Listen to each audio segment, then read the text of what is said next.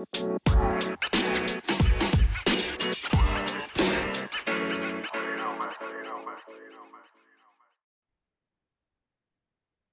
we're live. Coach, did you ever think a couple of years ago that we'd be hopping back and forth on each other's podcasts? No, this is definitely nothing that was in my wildest imagination.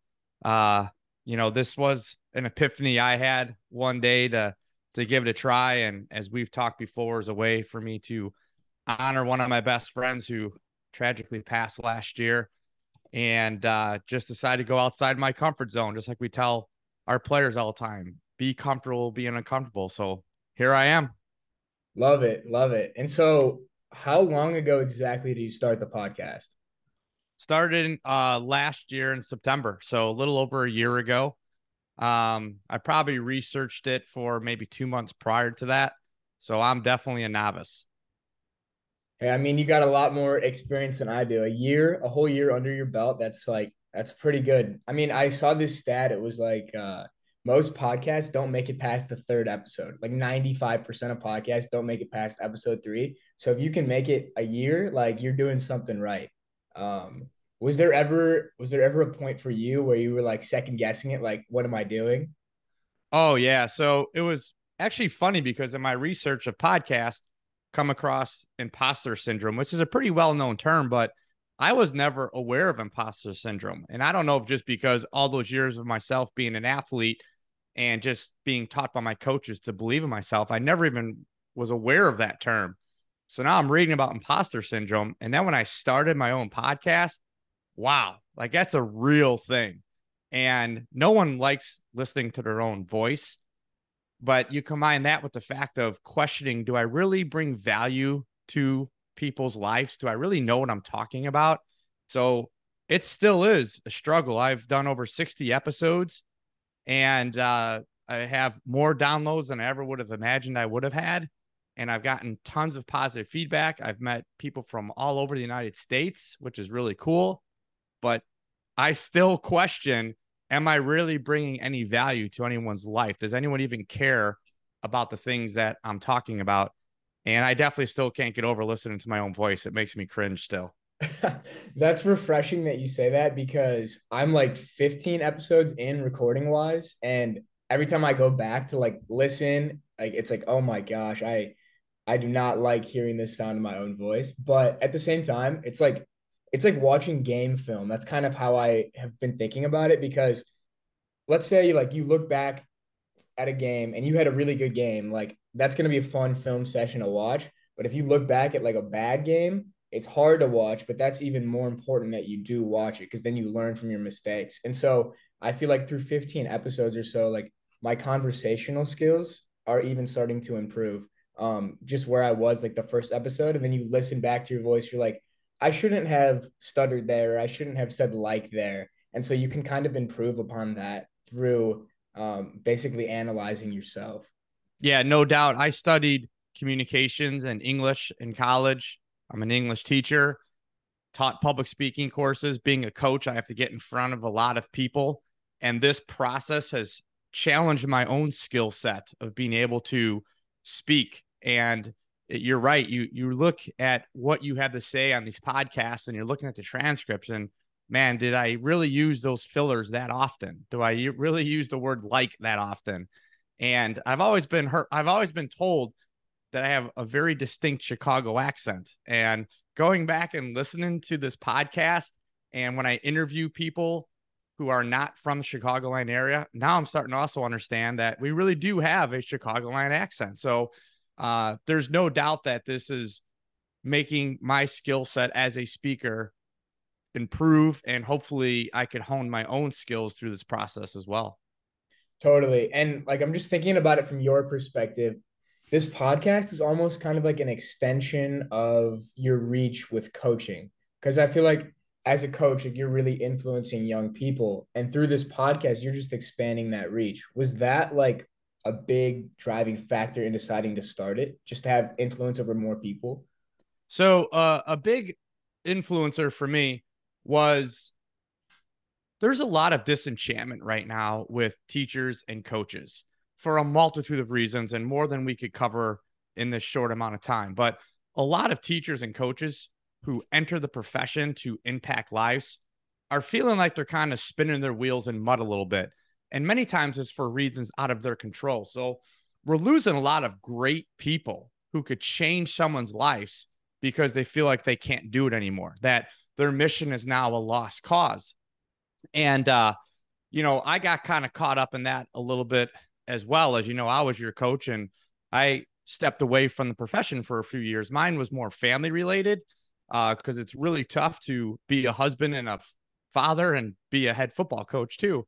So I felt like I was just failing miserably. I felt like I was doing both just okay. I wasn't doing a great job coaching. I wasn't doing a great job being a father and a husband. So I too had to press pause because I too felt like, man, I don't know if I'm getting anywhere with this. I don't know if my mission has come to fruition here of what I really wanted to do as a coach.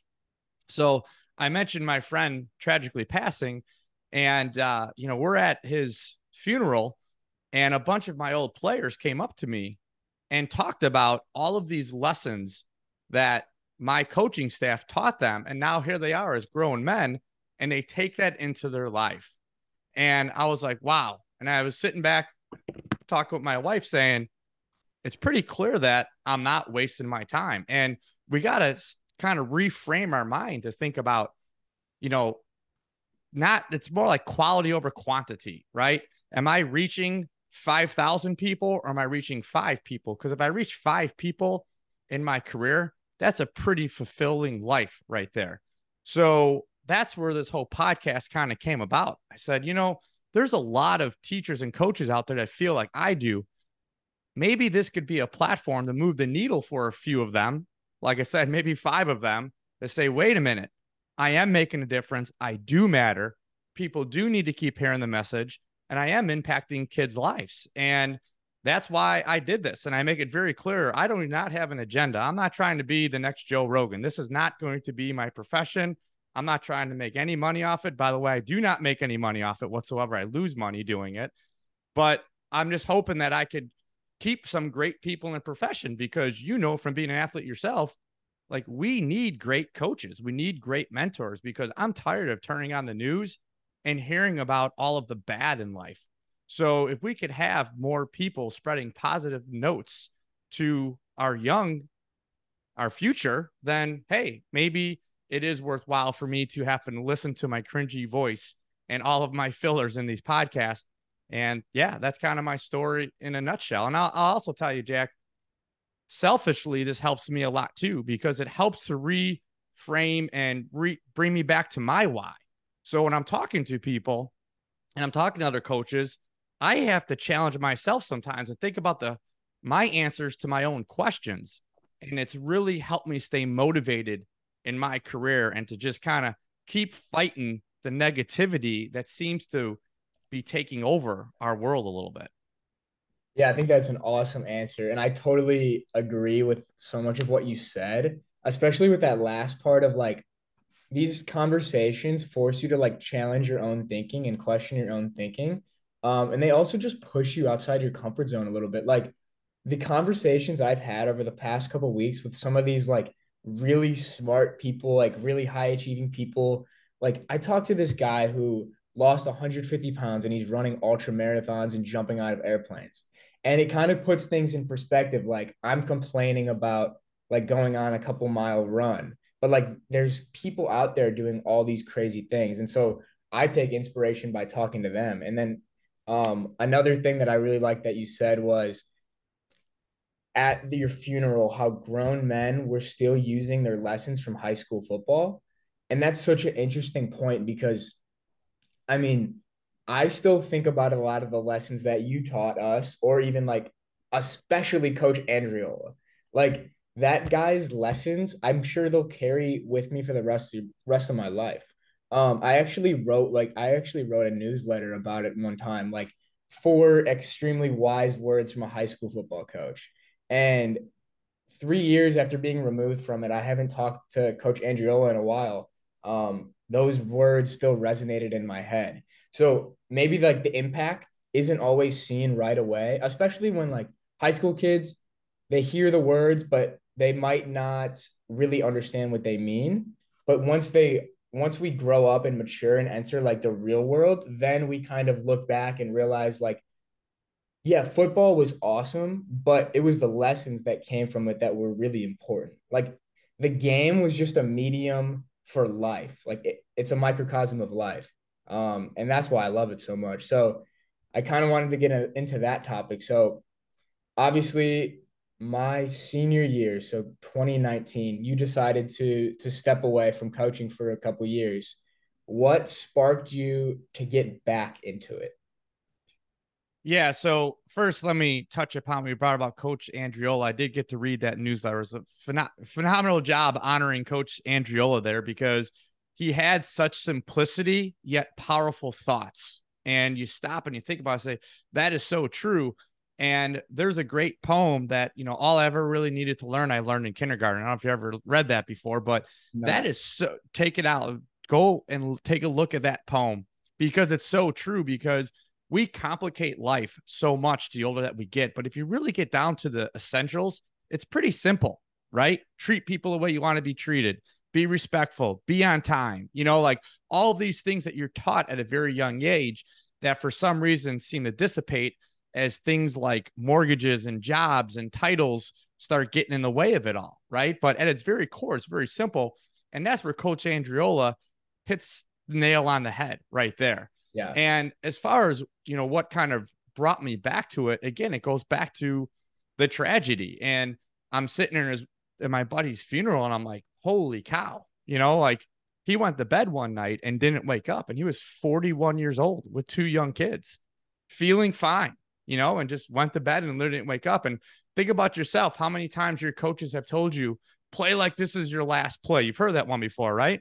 Many times. Yeah, exactly. And we don't even know, we throw it out as coaches, but we don't even understand the gravity of that statement, right? Mm-hmm. And here's one of my good friends that it actually happened. And to be sitting here thinking about, man, like, am I really living a fulfilled life? Can I make more money doing something else? Absolutely. I can make more money. Can I have a better lifestyle? Not coaching. 100% I can. But I thought about, if I was to go to bed and not wake up and my kids are sitting at my funeral, are they going to be so proud to say my dad was a great real estate investor?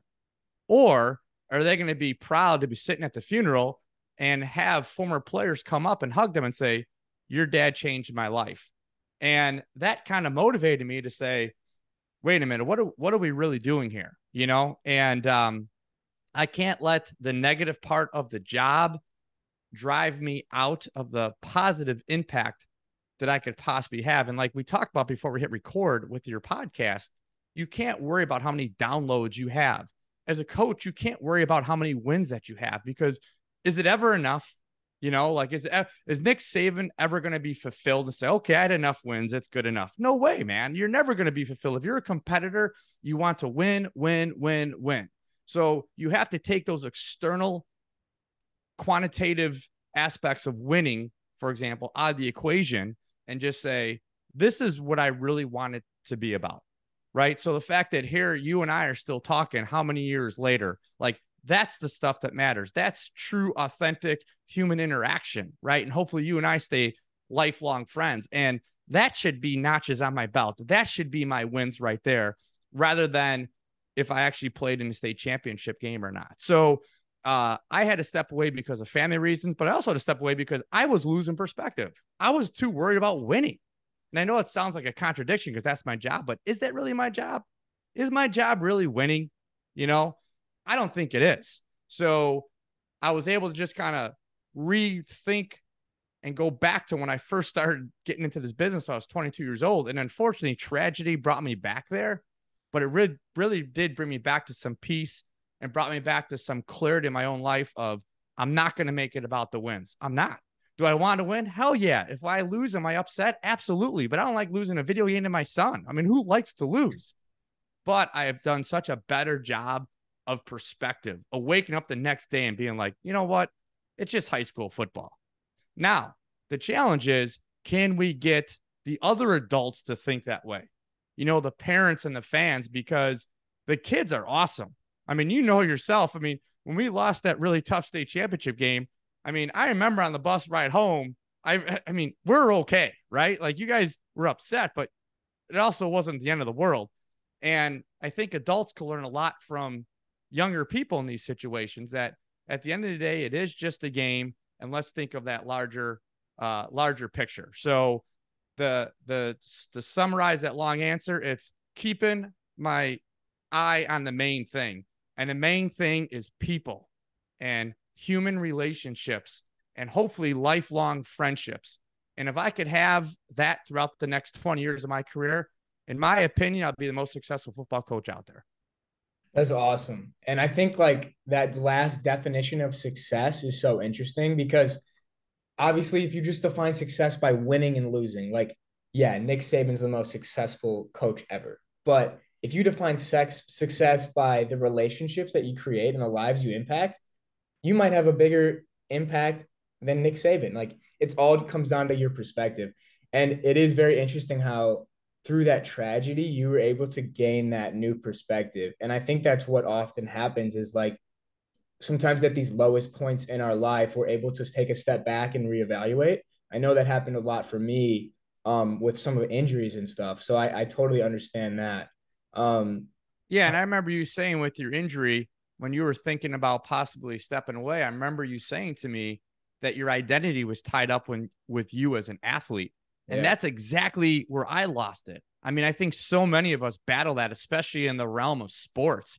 And that's why you see these athletes when they retire, whenever it may be, it could be their senior year in high school. It could be when they're 25 and leaving a professional sport. They don't know what to do, right? Because their whole life has just been enveloped in this identity as athlete or coach. And that's what I'm striving really hard to do. And that's what the tragedy that I went through with my best friend, like, yeah, like when people got up and eulogized him, and I was one of those people that got to do that, nobody talked about wins and losses. Nobody. So that's all the evidence that I needed to hear right there, that at the end of the day, what my coaching record is and how many kids get Division I scholarships, is that really what matters? Absolutely not. Exactly. And the identity piece is so huge. Like when you're a kid and growing up and all you care about is sports, and then I'm sure for you, like getting right into coaching, like your entire identity is always around sports. But when you take a step back, like it's actually such a small part. It's what you do, but it's not who you are. It's just the way you express who you are. And so for me, like taking a step back and not playing football anymore has been the greatest thing ever, because it's allowed me to find these new parts of my personality that I never knew existed. And I'm sure like for you, taking a step back away from football, like you definitely gained some perspective on who you were as a person, as a father, as a husband, I'm sure. And so I was going through your Twitter. I was stalking your Twitter before this, because I know we're both kind of active on Twitter. And your pinned tweet is you saying last year on November 17th. So actually, happy late birthday. I didn't wish you happy birthday. What the heck? I was waiting for that, Jack. Come on, man. 3 days ago, happy 47th birthday. I'll have to put that in my calendar every year, so it's a reminder. I won't miss it next year. But you have that tweet from a year ago today about, and you said, I haven't done anything yet, so I made this deal with myself. This is the year I make my mark. And so what was the driving factor in that tweet? Was it football or was it more? So that quote comes out of a movie from the 80s called Vision Quest. And I don't know if you've seen that movie. You probably haven't, but I recommend that you do. And Vision Quest is about this high school wrestler who's going into his senior year, and he's a clear-cut favorite to win state. But he decides going to his senior year that he's going to drop 2 weight classes because he wants to wrestle this other guy that has not lost in 3 years. And everybody told him he's crazy. Why? First of all, you're crazy because this guy's going to kill you. No one's ever come close to beating this guy. Secondly, why would you give up the opportunity to win state at your weight class and possibly college scholarships? And it was just because of the fact that nobody wanted to wrestle this guy. That's why he wanted to do it. He wanted to be the one guy to say, I want to wrestle him. I'm not afraid to wrestle him. And the movie opens up with that quote, and I just changed it into, obviously, for me. And that's when I knew I was taking the St. Pat's job where I'm at right now. And it was before I was announced as a head coach. And part of why I decided to do it was because, again, I just felt like this was a way for me to really make an impact. Who cares what my previous stops or my previous records were or any of that stuff? It doesn't matter. What matters is here's a school that I went to that really helped me out through a very tough time in my life in high school. And it was the coaches and the teachers in that building that helped me through that. And now they came calling, asking for my help to help rebuild the program and to help rebuild the school and to help with this whole new rebranding that we're going through.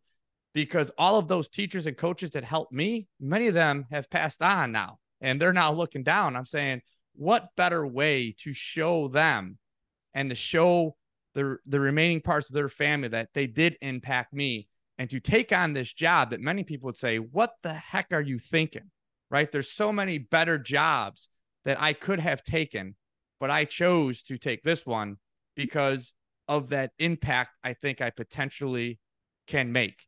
And I also, that competitive side of me, just like that wrestler, like nobody will want this job, right? Given all the difficulties around it, just like nobody would want to go wrestle shoot in Vision Quest. But Louden Swain decided, I am going to be the one to do it. And I don't care how many people tell me I'm crazy.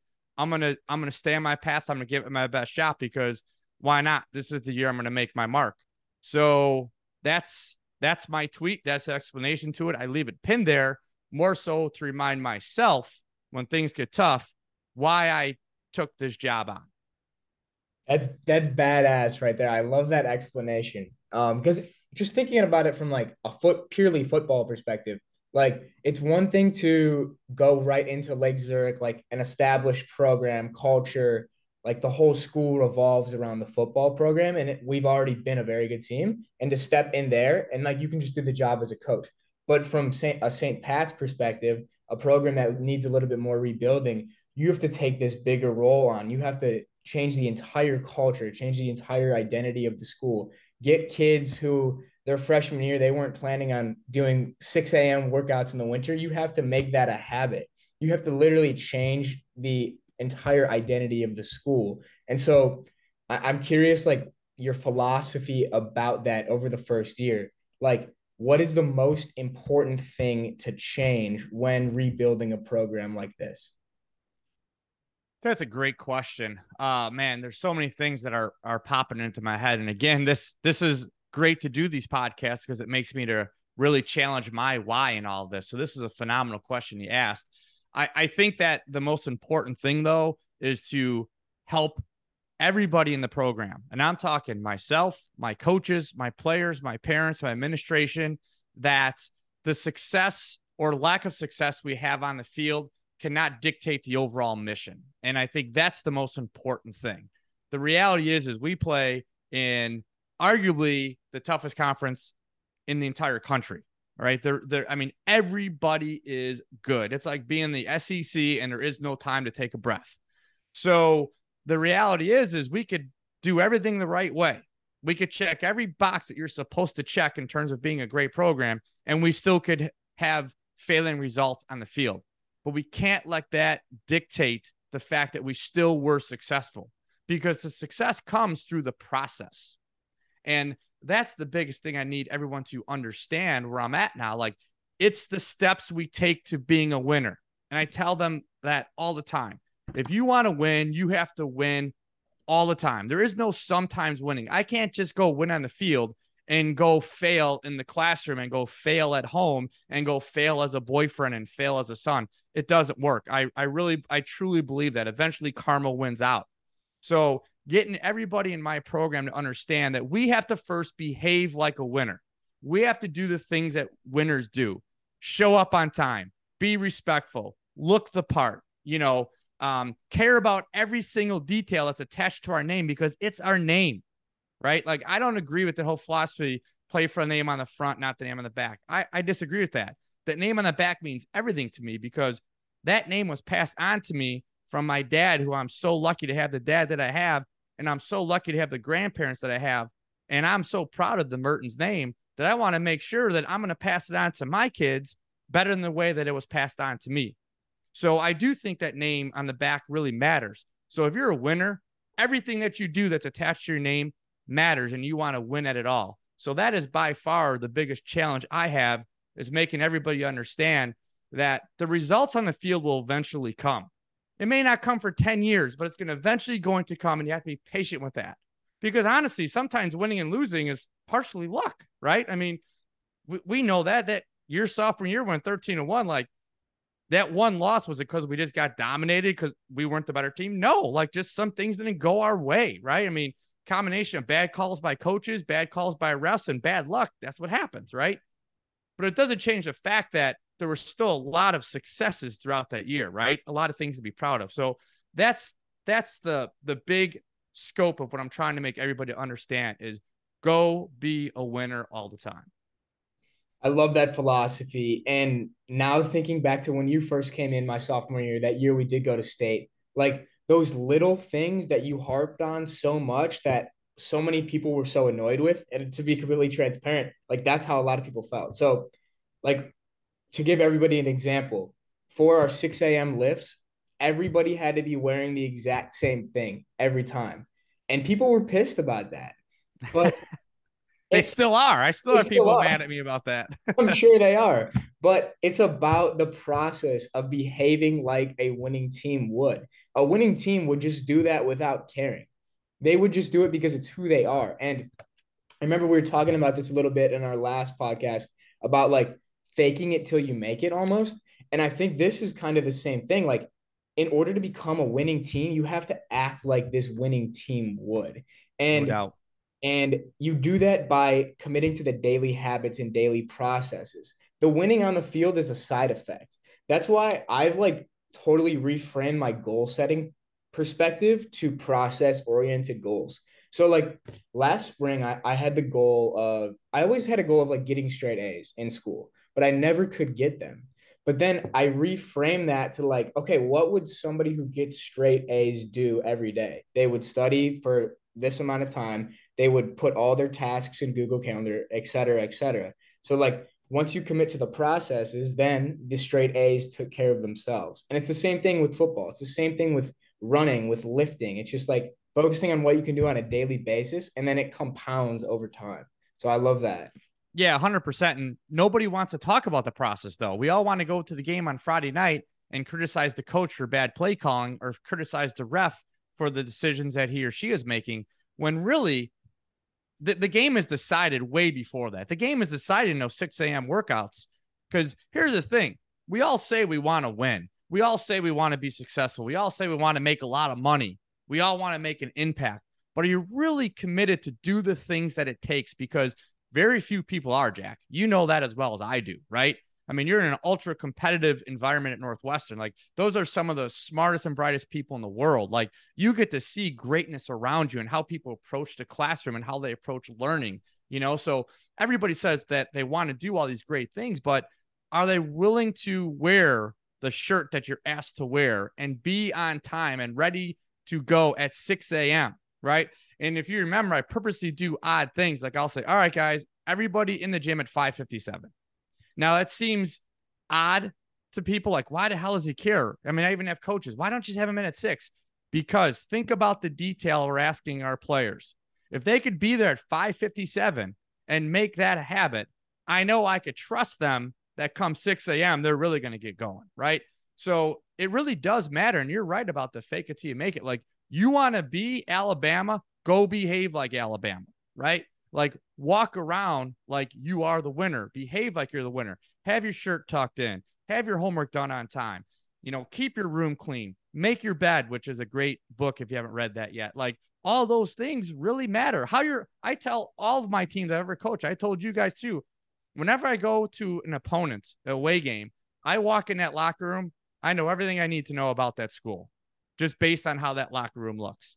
And this is all stuff that nobody wants to talk about, right? And again, they want to sit and talk about the bad play call while we run and toss into the boundary on 3rd and 2. Like, that doesn't matter. Are our players willing to keep the locker room clean? Are they willing to have A's and B's, which, let's be honest, especially in high school, I mean, there's exceptions to every rule. As long as you are willing to work, you could be an A and B student in high school, right? I mean, getting C's, D's, and F's, that's a choice. And it's usually a choice of laziness. So Those are all the things of the process that nobody knows, nobody sees, and nobody wants to talk about because we're such a results-driven society. That's why things like Amazon are so big. Like people want something, boom, go on Amazon, just get it. And it's getting worse and worse and worse. Totally. Yeah. And I think going off that last point, like our attention spans are getting shorter and shorter and shorter. And I noticed that like when I'm scrolling social media too much or like eating not like great quality food, eating fast food, like my attention span and drive is so much worse. But like this morning, I did something that I knew would delay that gratification and really like test my attention span. So like I went on a 6-mile run, like with no inputs, like no music. So you're just kind of there with your thoughts, and doing those things, doing those hard things forces you to like recalibrate that attention span. And I feel like it's even harder for kids now in high school. Like the more and more social media gets prevalent, like you can scroll TikTok and every 5 seconds have a new video. So why would you want to get in the weight room at 6 a.m. and commit to it? So it's this like ever-changing balance. But I think that's why sports like football and wrestling, that's why numbers are declining. We want to talk about concussions. That's not the, is that part of the problem? Well, yeah, that is, but haven't been a part of that sport my whole life. Parents have always been afraid of the violence of football, and rightfully so. It's a violent sport. Let's not kid ourselves, but it's all of the things that's required to play football. That is not in alignment with kids today. I mean, think about the fact that, and you played basketball, you could play basketball all year, and think about what it takes to be good in basketball. Right? I'm not saying it's easy, but you get to play basketball to get good in basketball. Free throws, jump shots, dribbling, right? How do you get good in football? Weight room at 5 a.m. when it's cold and dark outside and you're power cleaning. It's such a unique thing. Like you get better at football by things that aren't football related. And I don't think people have the grit. A lot of people don't have the grit to do that. And I think that's the biggest challenge with football, because I don't want football to change. I think that those are all the things that make football so special. It's why I want to be a part of the sport. It's why I want my son to be a part of the sport, because you're asked to be so uncomfortable. Power cleaning at 6 a.m. is so uncomfortable. Practicing your 3-point shot in the gym is comfortable. I'm not saying it's easy, but it's comfortable. It's what you're used to doing, right? Getting in a batting cage is what you're used to doing. And to have to do those things and the demands of it, I just think it's just phenomenal. And those are those life lessons that football teaches. And again, every sport teaches you life lessons. I'm not here to say they don't. I'm saying it's just very unique of what football teaches you, but it's completely opposite of what's going on in society today. Definitely. And I think a really cool thing to maintain perspective about this, especially if you're like a young kid, young high school player, like more and more kids are not going to want to put in these hours and this hard work. So you can separate yourself so easily if you just take what 99% of people are doing and do the opposite. Because every kid on the high school football team wants to be the star player, go play Division I football, et cetera, et cetera. Winners and losers have the same goals. It's just the difference is the daily habits that they're going to take to get there. So as a young high school player, like if you're able to commit to these uncomfortable actions for 4 years, success is inevitable. And it's kind of what we're talking about, like process versus results. Like you're going to become that player who's the star player on Friday nights by committing to these processes. And I was actually at the Lake Zurich game last night. They played in the semis against Batavia, actually. So that was, I know, I actually drove there with one of my friends from Northwestern. He was a linebacker on that Batavia team. He went to play here, and now we both don't play, so we've become decent, good friends. And his little brother plays in Batavia, so went to that game. That was like some flashback memories. But my point was, there's this kid on Lake Zurich, Tyler Erkman. Do you remember Tyler? Oh yeah, absolutely. I talked to his dad all the time. Yep. Okay, yeah. So me and Tyler Ramez, one of my really good friends, were talking about this the other day, like. When we were training in the off season, like we used to go to this guy named John Janis, who coaches at Conant, played at Lake Zurich, etc. And we used to go train with him like a couple days a week in the off season to try to get better, like sophomore, junior, senior year of high school. This kid, Tyler Erkman, would be training with us in 7th, 8th grade, and we're the big varsity kids, and like he's just this little 8th grader who we're like, oh yeah, he's pretty talented. Like I wonder how good he'll be. And now we were talking about it last night at the game, like because this kid committed to these daily processes for years, for 6 years, when nobody else his age was doing it. Now he's the best player on the team. Now he has a Division I scholarship, and we were saying like he's probably better than anybody on our team, because he put himself in that uncomfortable environment where, yeah, he was like this little scrawny 7th grader trying to keep up with like us juniors, like varsity players. And now when he's a senior, like he's the man. So that was such a cool thing to realize. Like if you can just commit to these processes, like the type of person you can become, not just in football, in anything, in life, like the potential is limitless. Yeah. It's amazing how we try to shortcut success. So we'll look at, let's keep staying on that motif of great football teams. And we just like, oh, well, you know, Mount Carmel's good because they recruit. Like, really? We're just going to minimize their greatness just because they recruit. It's as simple as that. That's the only reason they're great. Like, and that really, in my opinion, undercuts all of the hard work that those coaches and those players and those parents who have to drive their kids to 5 a.m. lifting are really putting in. Right. And that really frustrates me. Or like you brought up Tyler Erkman, like people look and be like, man, that kid's such a good player. And man, he's fast. He's strong. Like, yeah, he is. But you're right, Jack. Nobody remembers when he was at the Lake Zurich Flames in 6th grade, just working with Joey Stutzman, just because he was so driven to be great. Instead, we just go, oh man, Lake Zurich gets such great players. Like that's what people say.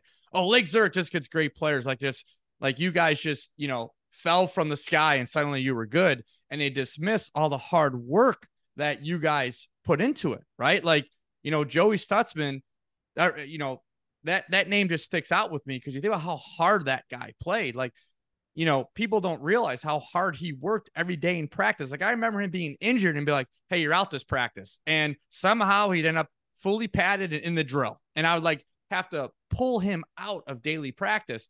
How many people are really like that? You know, most people are like, oh, I get a day off of practice. Heck yeah, man, I'm good. Like, let me take that day off. So in general, we love to shortcut people's successes because you know why? In my opinion, we don't want to have to look ourselves in the mirror and say, I could be that too, but I have chosen an easier path. So instead we like to look for excuses and be like, oh, well, you know, these kids at Northwestern, they're just born smart. That's why they're at Northwestern, right? Like, and don't want to admit that maybe they put in a little bit more time in the classroom than you did, right? Like think about all these private lessons that we give athletes as, you know, 6th, 7th, 8th grade athletes. They're doing all these private pitching and throwing and all these private shooting lessons. Imagine if we put that same energy into our minds, right? Like how successful our country would be academically. So my whole point is like, whatever you put into it is what you're going to get out of it. And the formula has been the same forever from the beginning of time, right? Like why were the Spartans the greatest warriors of all time? Because that's all they did. They woke up and they fought, right? They figured out how to hone their fighting skills from the time they woke up to the time they went to sleep, right? So the more we could do that, the better we're all going to be. But man, it's hard. Again, it comes back to that process. Like the process is so hard. It's so unrewarding, but you have to have that grit to just keep going through that process because that's ultimately going to get you the results.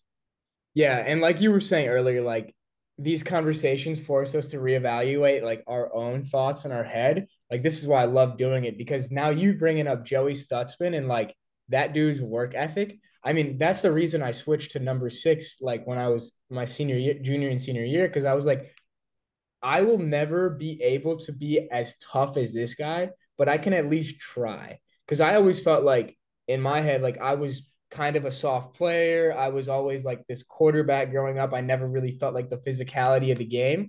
And so I saw this guy, this kid, Joey Stutzman, and his shoulders would be falling out of socket like every practice, but he didn't give a shit.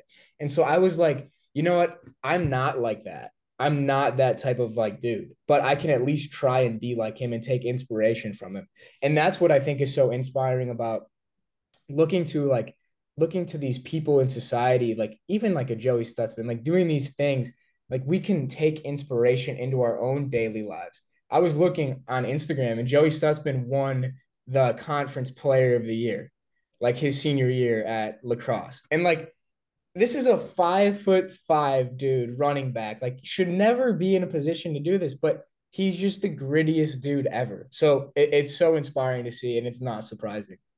Yeah. And it's just a choice. Like you talked about playing with your arm hanging off. Like that is a choice, you know, we're all tough enough to do it. We really are. Like this narrative that the older generations are tougher than we are, like, no, I mean, it's just, we have definitely have some more comforts in life. There's no question about that, but toughness and grit, in my opinion, is a choice. And, you know, you have those two paths. Unfortunately, as human beings, we are wired to take the easier path. I mean, that's just the way we all are. So you have to rewire your mindset to choose the tougher path, because the tougher path on the other side of the tougher path is usually success. Exactly. And I'm thinking of another thing I wrote this past week. I'm trying to pull it up right now, but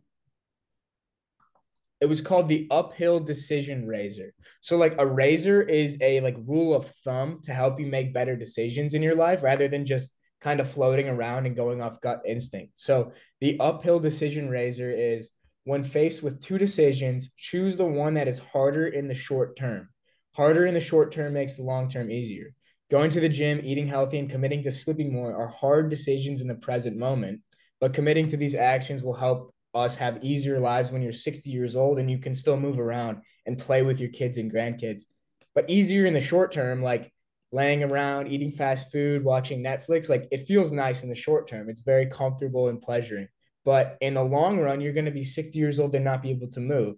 So hard choices. I love this. Like, it's a really easy quote. It's like, hard choices, easy life, easy choices, hard life. And this is such a good reminder for me, because over these past couple of weeks, like I fluctuate a bit. Like there's days where I feel softer and I end up feeling shittier because of it. But like this morning, I made the hard choice to get up and run 6 miles in the 15-degree weather.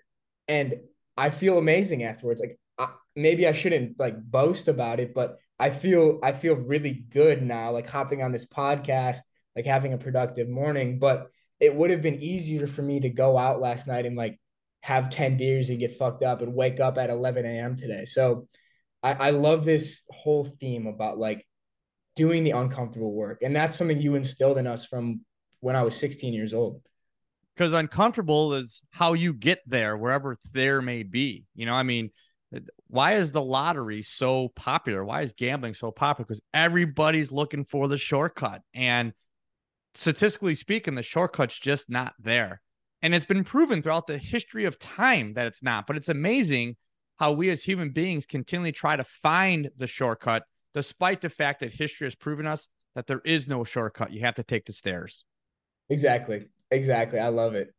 Yeah, that is awesome. So I'm curious, like going off this, making hard decisions every single day, what is something you do to like keep yourself mentally tough and mentally hard on a daily basis?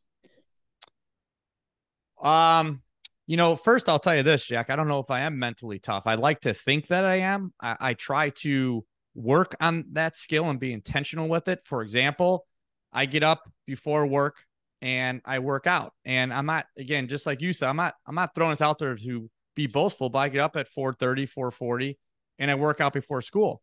And I'm not going to lie, by 10 a.m., I'm exhausted, man. I'm hitting my second, third cup of coffee by 10 a.m. You know, by 5 p.m., I'm like, whew, I'm spent, you know, but I just feel like the more that I force myself to do that, as you said, the more likely I'm going to be able to play with my grandkids when I'm 65 years old. Mm-hmm. And the more fulfilled my life is going to be, because here's what I do know. When I choose to hit snooze, I'm never happy about it 2 hours later. I have never once in my life said, man, am I so glad that I hit snooze. So there's the evidence to me. And also, it's one thing I also love about my profession is I believe that we need to walk the walk, right? And not many coaches do. Like, let's be honest. You've been an athlete, 3-sport athlete. Like, there's a lot of coaches that say this, but do this.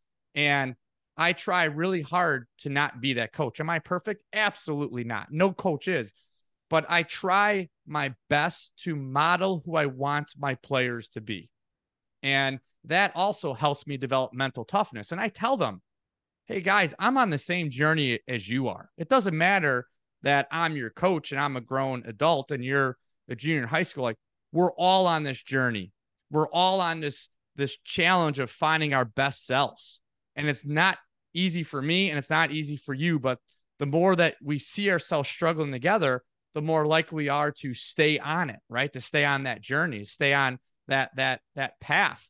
So that's where I feel like I help to develop that mental toughness, is the challenge of the fact that I have, 175 football players every year looking at me saying, hey, you're telling me to be my best. Are you being your best, Coach Mertens? Yeah. And if I can't say yes to that, then everything I'm telling them is a lie.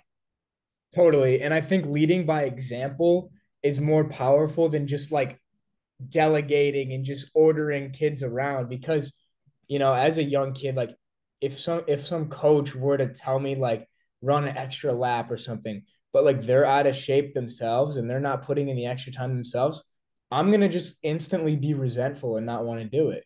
But like, I remember you doing the morning workouts with us. And so like, okay, we're like these 17-year-old kids, like we should be in the tip top shape of our lives. Like we're all trying to become college athletes and we're complaining about doing bear crawls. Like our 45-year-old coach is doing it with us at 6 a.m. Like that gives you a little bit more inspiration than if you just said like, Moses, like do this better. If I see you doing it with me, like it's so much more inspiring.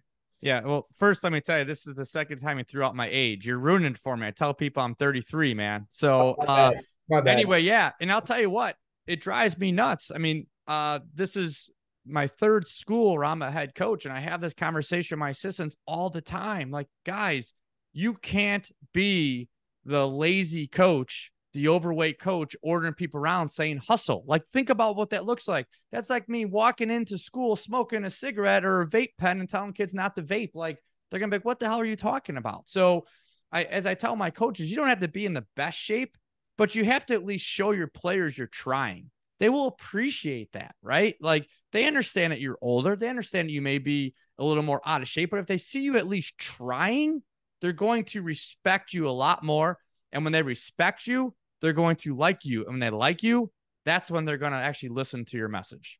Yeah. And they're going to play harder too, as a side effect, because they're going to want to win, not just for themselves, but for you. Like, I know going back to like our state championship game, like, yeah, it sucked to lose for ourselves, but it sucked even more to lose for you and for Coach Andriola and every other coach on the staff, because I knew how much time and effort, like, I'm just thinking of all the coaches, Coach Brookholder, Coach Summers, like these guys sacrificed so much to put us in this spot. Like I wanted to win the game even more so for them than myself. Now looking back on it, like did losing that game actually impact my life? I don't know, but that's kind of what we're talking about. Like the wins and losses don't matter as much, the process of getting there. Yeah, what you talked right there about service to others, like that's the most powerful thing we could give in this world, in my opinion, right? So it's funny that you said that, because when that last play on fourth down and OT did not go our way, and I just remember seeing you guys on your knees crying, and I just remember feeling like I completely let you guys down, and I felt horrible. Like I can't believe I let these kids down in this important moment. So the fact that you're saying that you were thinking the same way, like that's why we were there in the first place. It wasn't because of the talent of Jack Sanborn or Joey Stutzman, or does that matter? Of course it matters. Right. I mean, yeah, right. It definitely, there's no question. My point is like, we weren't the most talented team in the state necessarily. Right. I mean, but when people start putting others before themselves, that's when real special things happen in this world. Totally. I totally agree. I think that's a great way to cap it off. I did want to ask one last question though. Like this podcast is called Modern Mentorship. And I kind of want to start incorporating this into the episodes. So who were some of the most important mentors in your life, and who do you still look to for inspiration now? Yeah, that's a really, really good question. I think one person that had a major impact in my life was my older brother. Again, talk about the process. You've heard the story before. I mean, the short version is my brother growing up on the South Side of Chicago decides he's going to go to Harvard in 8th grade, and everyone laughed and everyone criticized, everyone mocked. Well, fast forward to now, he has his undergrad and his MBA from Harvard. And that was despite the fact that nobody ever supported that. And just watching his grit and his determination to go to a place that people from the South Side of Chicago are told they're not supposed to go. And that's what he was told his whole life. So that really influenced me to understand the magnitude of you can do what you want to do in this life, and you can't let the externals impact you. And then from a larger scope, my family. I mean, I'm very blessed to have the family that I have because, you know, my dad doesn't have a college degree, was a Chicago copper, ended up retiring from the police force and became a restaurant entrepreneur, and just seeing how hard he worked to be successful, but he did it all for us. And to this day, my dad's in his mid-70s, and all he thinks about is how he could leave his legacy to us. And legacy to us is he just wants us to be able to not have to worry about money, right? He wants to contribute to his grandkids' college funds. And like all of those hours as an entrepreneur was just for his family, never for himself. You know, my mom was a single mom. My parents got divorced. I was in 4th grade. And, you know, she too did not have, all she had was a high school diploma. And she just figured out a way to go to work and work a job, despite the fact that me and my brother were home alone. Like, we didn't have a nanny. We couldn't afford a nanny. Right. And both of my parents, despite the fact they were divorced, like the sacrifices they made to send us to Catholic school, even though they really couldn't afford it, to this day, I don't even know how they afford it. So all those things really contributed to the grit, the determination, the work ethic that I like to think that is instilled in me today, you know? And then as far as the professional world, I mean, I mentioned my teachers and coaches at St. Pat's. It was a major impact on me. High school is a tough time, was especially tough on me for a multitude of reasons. But my freshman coach, Coach Lucas, I mean, he was awesome. I mean, and he's, what's really cool, Jack, is he probably was one of the most impactful coaches on me and my shaping of my life. And now he's on my staff. And it's just, yeah, it's like, talk about like worlds coming full circle. Like, it's just so rewarding to me to see this, to have such an influential person in my life to now be on the sidelines with me and hopefully impacting the young men on St. Pat's football team right now together is really, really cool. So yeah, I've been really lucky. You know, a lot of us have a lot of bad in our lives, and I could sit here and tell stories too about how the struggles I had. But if we focus our feed on the positives, I had a lot of positives in life too. And it was all that mentorship around me that helped me become the person I am today. That's awesome. That is really cool to hear. Those people who sacrifice for us in the moment, you probably don't appreciate it as much as you should, but when you look back, it's unbelievable. I have the same experience with my parents, grandparents, especially coaches and teachers. Like, when you're in the moment, you don't really appreciate it, but when it's gone, then you look back and see how it formed and shaped you. So I really appreciate you taking the time to come on. This was, again, a really fun conversation. We'll have to let each other know when we're going to upload these episodes, but hopefully not too far from now. Yeah, man. Thanks for having us on, and keep spreading the good word. You're doing great work, and I'm really looking forward to following your success through Northwestern and keep climbing into the future. And maybe you will be the next Joe Rogan, buddy. No, I'm just trying to be the next me. That's all I'm trying to do. Great response. I love it. All right. Well, thank you, Coach. This is awesome. I appreciate it. Take care, man.